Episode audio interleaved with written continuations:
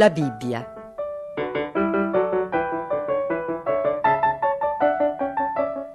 Omero Antonutti legge la Genesi.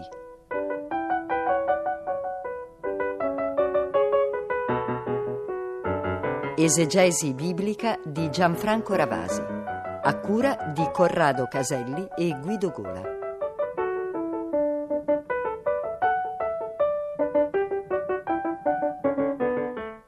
Introduce il cardinale Carlo Maria Martini, arcivescovo di Milano. Mi viene chiesto di parlare per tre minuti sulla lettura integrale della Bibbia che oggi prende inizio.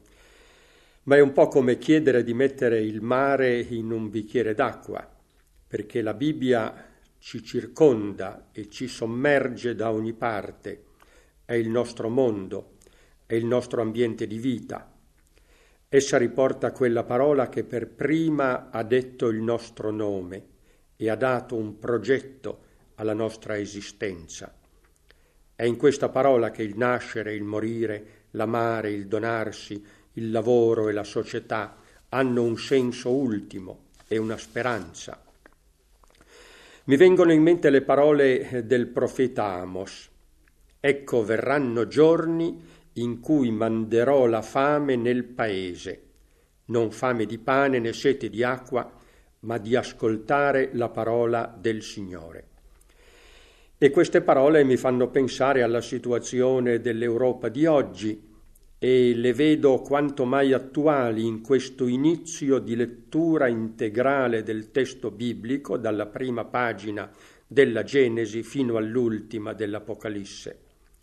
Il fatto che si inizi questa lettura è, come si dice, un segno dei tempi. Si è cominciato finalmente a capire che le nostre origini culturali e spirituali sono in questo libro, che esso è parte integrante della cultura europea e quindi oggi anche della cultura mondiale, mentre l'educazione scolastica in Italia ha trascurato la conoscenza di questo libro, anzi lo ha praticamente ignorato. Per chi crede e anche per chiunque abbia un cuore aperto a misteri più grandi e chi non ha in sé la nostalgia per qualcosa di più grande, ma anche per chi ha soltanto una curiosità intellettuale e vuole istruirsi, questa proposta aiuterà a orientarsi in questo libro molteplice e affascinante che è la Bibbia. Ci sono infatti nella parola di Dio spunti innumerevoli che parlano immediatamente a ogni uomo e donna, che trovano direttamente la via del cuore e generano una coraggiosa volontà di servire ogni povero e ogni sofferente del nostro mondo. La parola della Bibbia ben intesa unisce e fa camminare insieme l'umanità. Buon ascolto dunque di questa parola.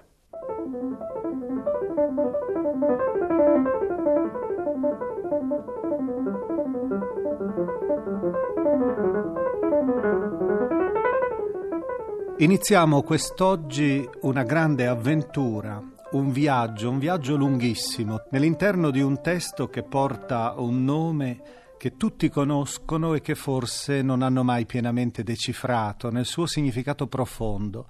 È questa parola, Bibbia, tante volte ripetuta, conosciuta, tradotta, come sappiamo bene, in infinite lingue, una parola che ha alla base un termine greco che significa al plurale, notate bene, i libri perché questa raccolta di libri considerati sacri sono in qualche modo come una specie di grande orizzonte, come se fossero un arco, un arco immenso e multicolore, proprio come un arcobaleno che si distende nel cielo e che ha in sé i colori più diversi dello spettro dei colori, dal rosso al violetto. Infatti noi abbiamo nell'interno della Bibbia 73 libri diversi che occupano un arco storico almeno di un migliaio d'anni e forse più. E naturalmente gli autori sono molto diversi, alcuni sono appassionati, accesi, intensi, altri sono molto più freddi, molto più distaccati. Ma per il credente queste parole così diverse, in questi colori così mutevoli, passa un filo d'oro segreto, quello che è stato chiamato con un termine forse noto a molti nostri ascoltatori, il termine ispirazione. Cioè in queste parole, parole diverse, noi sappiamo parole ebraiche, parole aramaiche rare, parole greche per il Nuovo Testamento, Nell'interno di queste parole, dicevo, passa questo filo che è il filo della parola, si suol dire, cioè di una rivelazione, di un messaggio che è trascendente, che viene dall'eterno e viene dall'infinito. Ora noi inizieremo questo viaggio, è un'esperienza che la stessa radio fa, potremmo dire, in maniera unica, perché finora, a quanto si è dato sapere, Nessuna radio mai al mondo ha tentato di leggere integralmente la Bibbia, di leggere tutti questi 73 libri, distribuiti in questo arco di più di un millennio, coi loro diversissimi colori. E noi quest'oggi cominceremo proprio con il primo libro, quello che possiamo dire veramente tutti conoscono nel titolo, la Genesi in realtà in ebraico la tradizione ebraica non dà questo titolo. Questo è una specie di riassunto del contenuto dei primi capitoli. Genesi vuol dire in pratica una generazione, un inizio, un sorgere, una sorgente. Infatti noi sappiamo che questo libro della Bibbia comincia con la creazione e la creazione dell'universo e dell'uomo.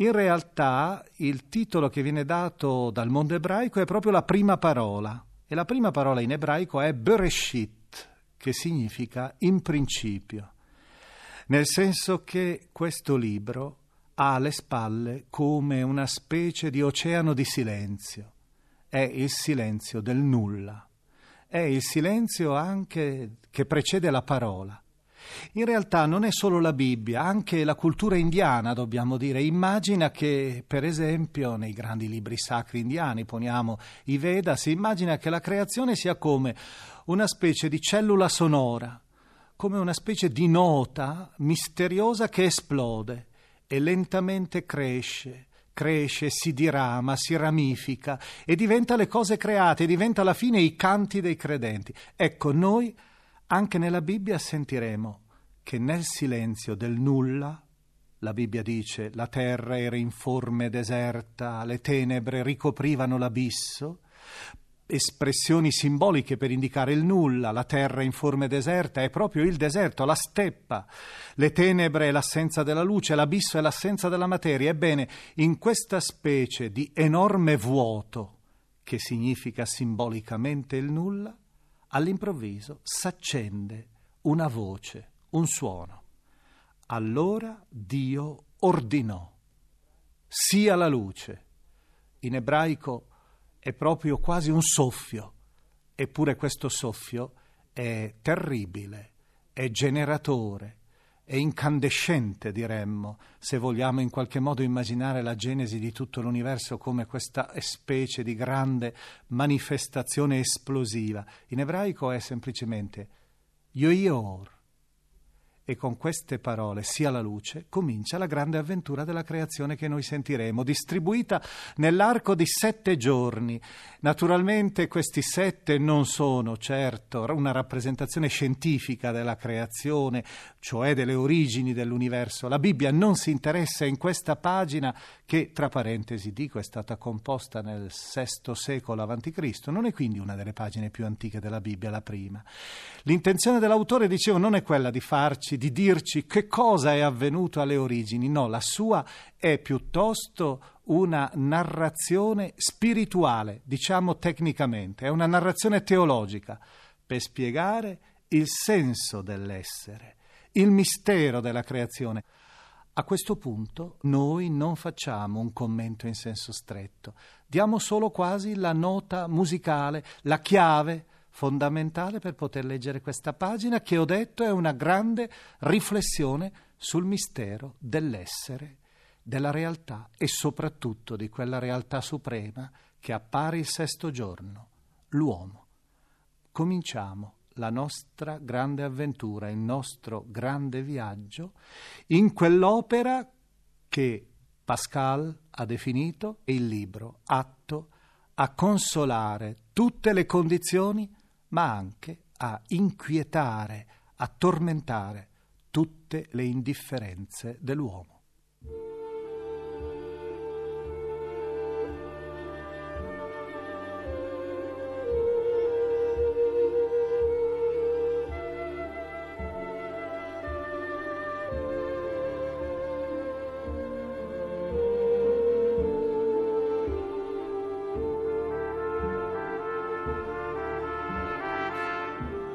In principio Dio creò il cielo e la terra, ma la terra era informe e deserta, le tenebre ricoprivano l'abisso e lo Spirito di Dio era sulla superficie delle acque.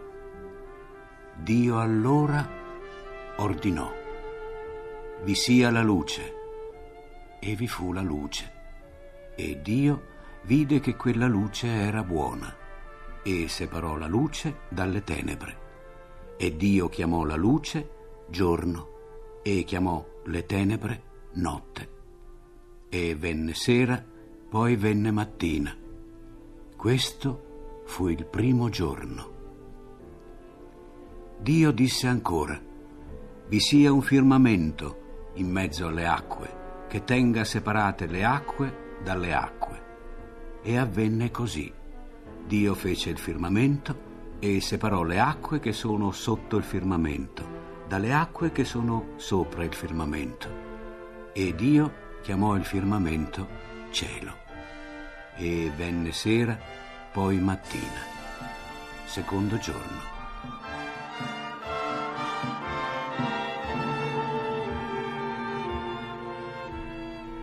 Dio ordinò, le acque che sono sotto il cielo si raccolgano in una sola massa e appaia l'asciutto.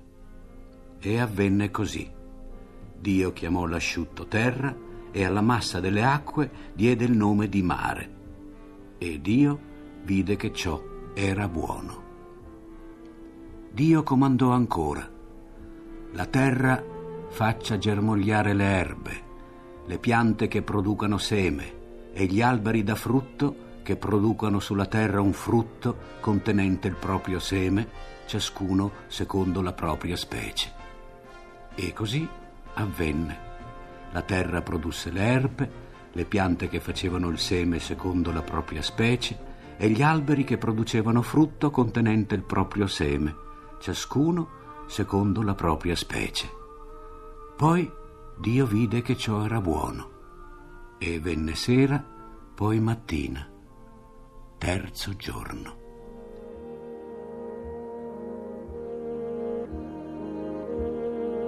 Di nuovo Dio ordinò, vi siano delle lampade nel firmamento del cielo per separare il giorno dalla notte, siano segni per distinguere le stagioni, i giorni e gli anni, e facciano da lampade nel firmamento del cielo per illuminare la terra. E avvenne così. Dio fece le due lampade maggiori, la lampada grande per regolare il giorno e la lampada piccola per regolare la notte e le stelle. Poi Dio le pose nel firmamento del cielo per illuminare la terra, per regolare il giorno e la notte e per separare la luce dalle tenebre. E Dio vide che ciò era buono. E venne sera, poi mattina, quarto giorno.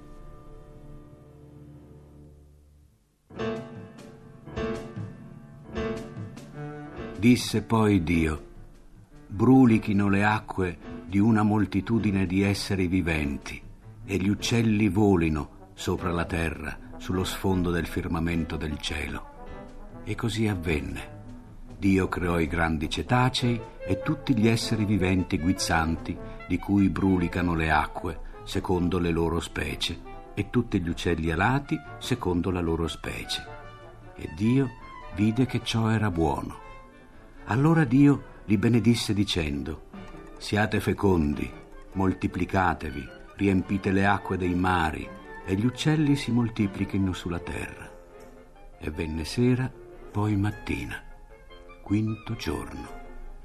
Di nuovo Dio ordinò, la terra produca esseri viventi, secondo la loro specie, bestiame e rettili e fiere della terra, secondo la loro specie.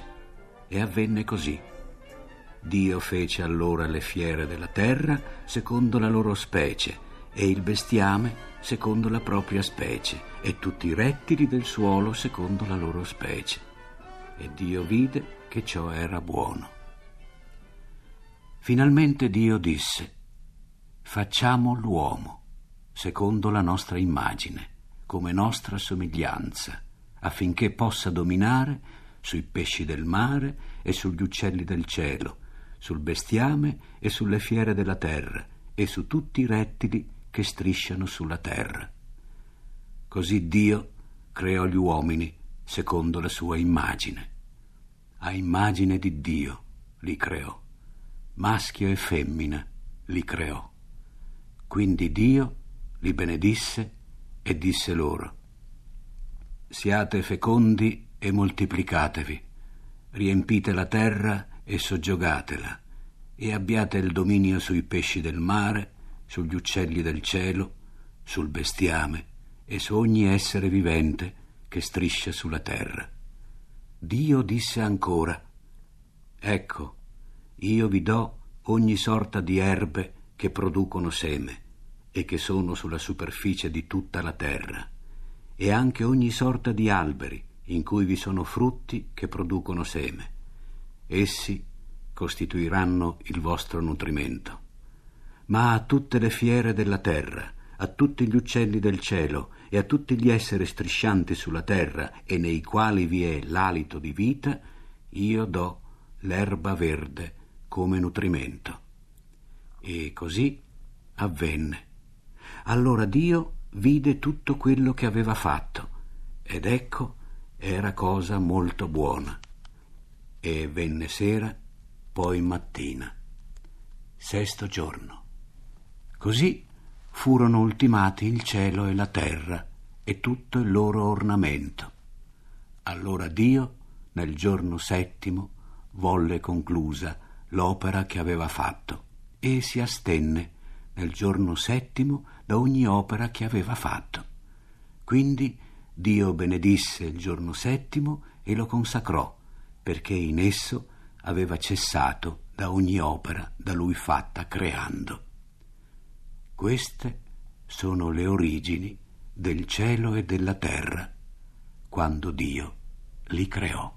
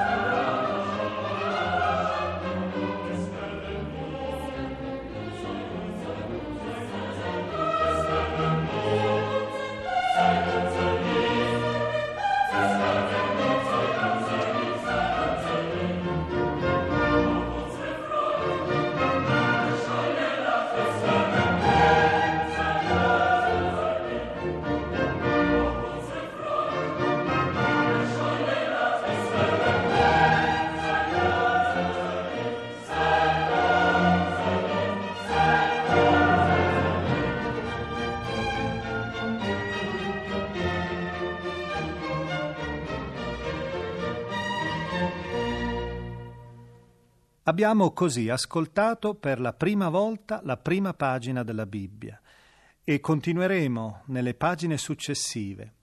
Io spero che questa lettura abbia anche nell'interno dei nostri ascoltatori abbia un eco, nel senso che essi magari si lascino tentare dall'idea di riprendere ancora la stessa pagina per scoprire naturalmente qualche altro segreto che è nell'interno del testo. Noi purtroppo possiamo soltanto dare un'indicazione di tipo generale, è quella che io chiamavo come una specie di chiave musicale con la quale ascoltare poi il racconto.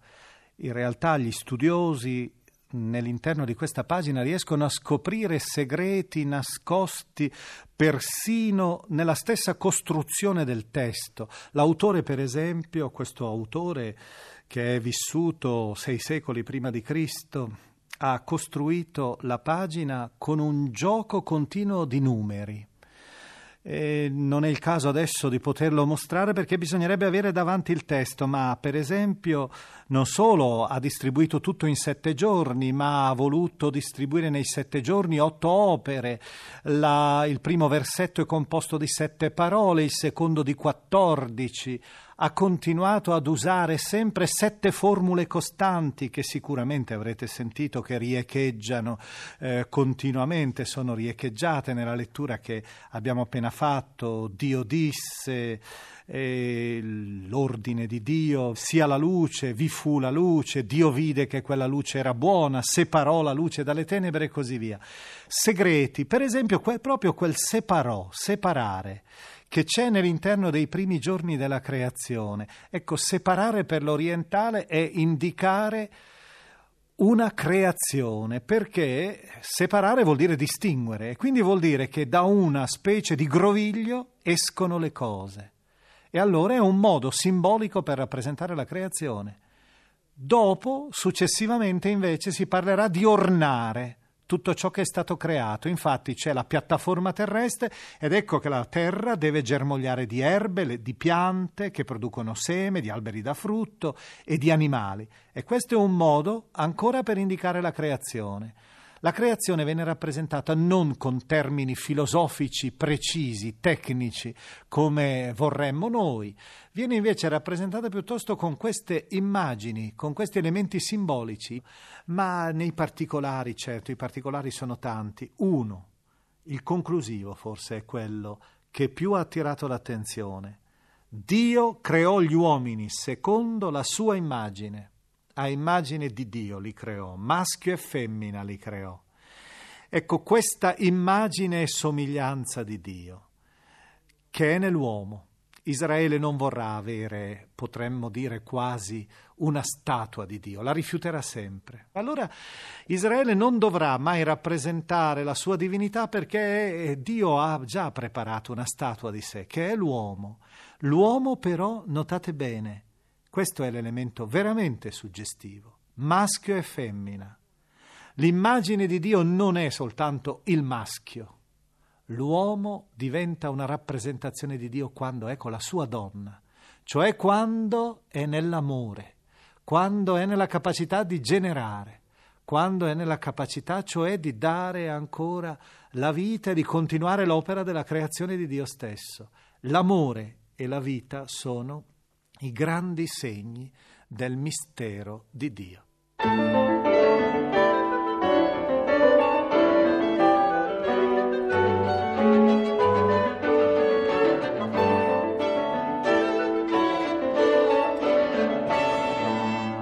Abbiamo trasmesso la prima puntata de La Bibbia. Esegesi biblica di Gianfranco Ravasi. Lettura di Omero Antonutti da La Bibbia di Famiglia Cristiana, nuovissima versione dai testi originali, edizioni San Paolo. Ha introdotto il cardinale Carlo Maria Martini.